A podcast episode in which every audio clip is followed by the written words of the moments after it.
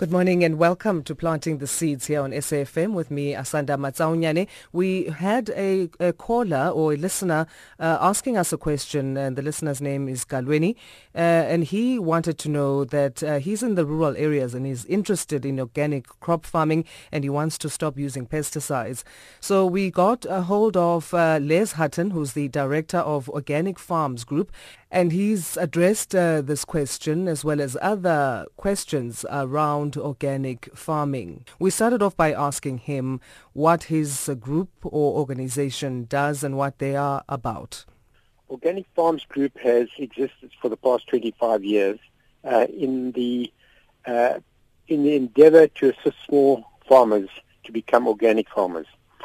In the interim period, in recent times, we have focused it's essentially on commercializing small farmers, which means that a person has to have very good water, electricity, uh, good road access, and proximity to market.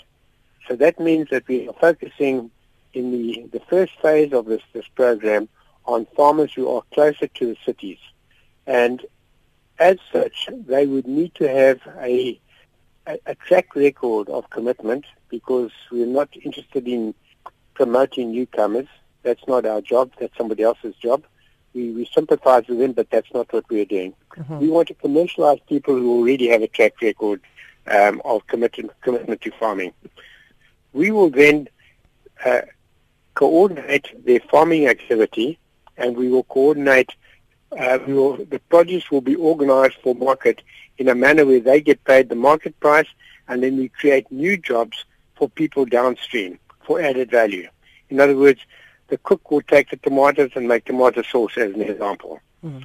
Um, the organization we are is Organic Farms Group, as well as uh, the, our relationship with the internationally renowned Rotary organization.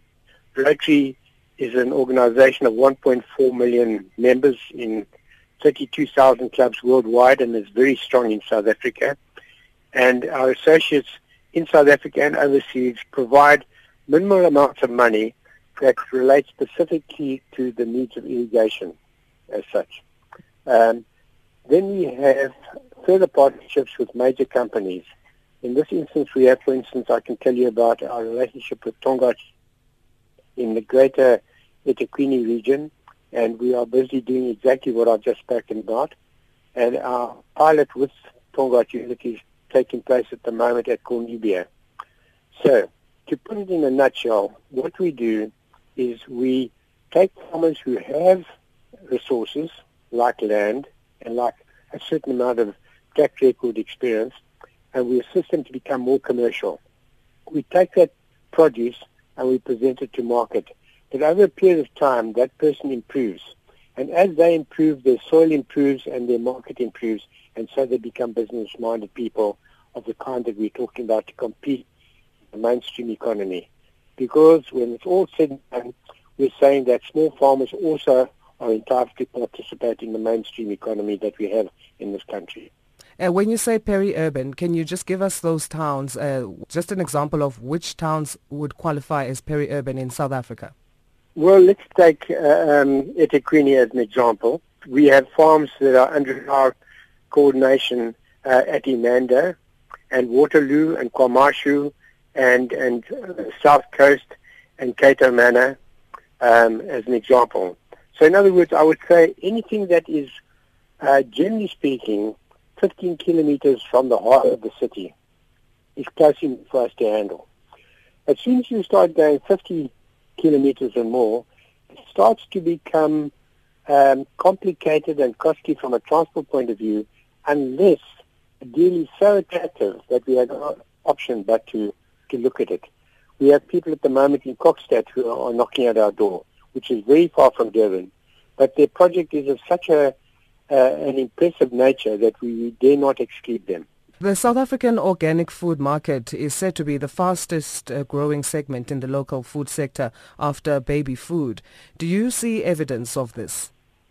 Well, I'll go a step further if I was a black farmer and I was looking for business opportunity in the field of agribusiness, I would not compete with, um, let's call them white farmers, traditional white farmers, who have got generations of expertise and billions of rands of expertise over many, many generations.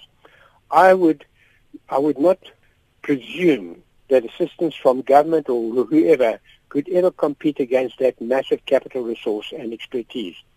So I would look for an area like organic farming where that particular sector does not wish to farm. So black farmers, by their good fortune, are, by, if you like, by default, they are organic farmers. They use manure and they use those, those particular systems quite comfortably on small holdings by comparison. And that happens to fit perfectly into the global movement towards healthier organic farming. So what I'm saying, in effect, is why compete where you have a non-competitive edge, compete where you have a competitive edge and where the global trend is moving. That's Les Hutton, who's the director of Organic Farms Group, speaking to us there about organic farming. Thanks for tuning in here on Planting the Seeds as usual. It's been a pleasure from me, Asanda Matsaunyane, and the team. We continue with this topic tomorrow.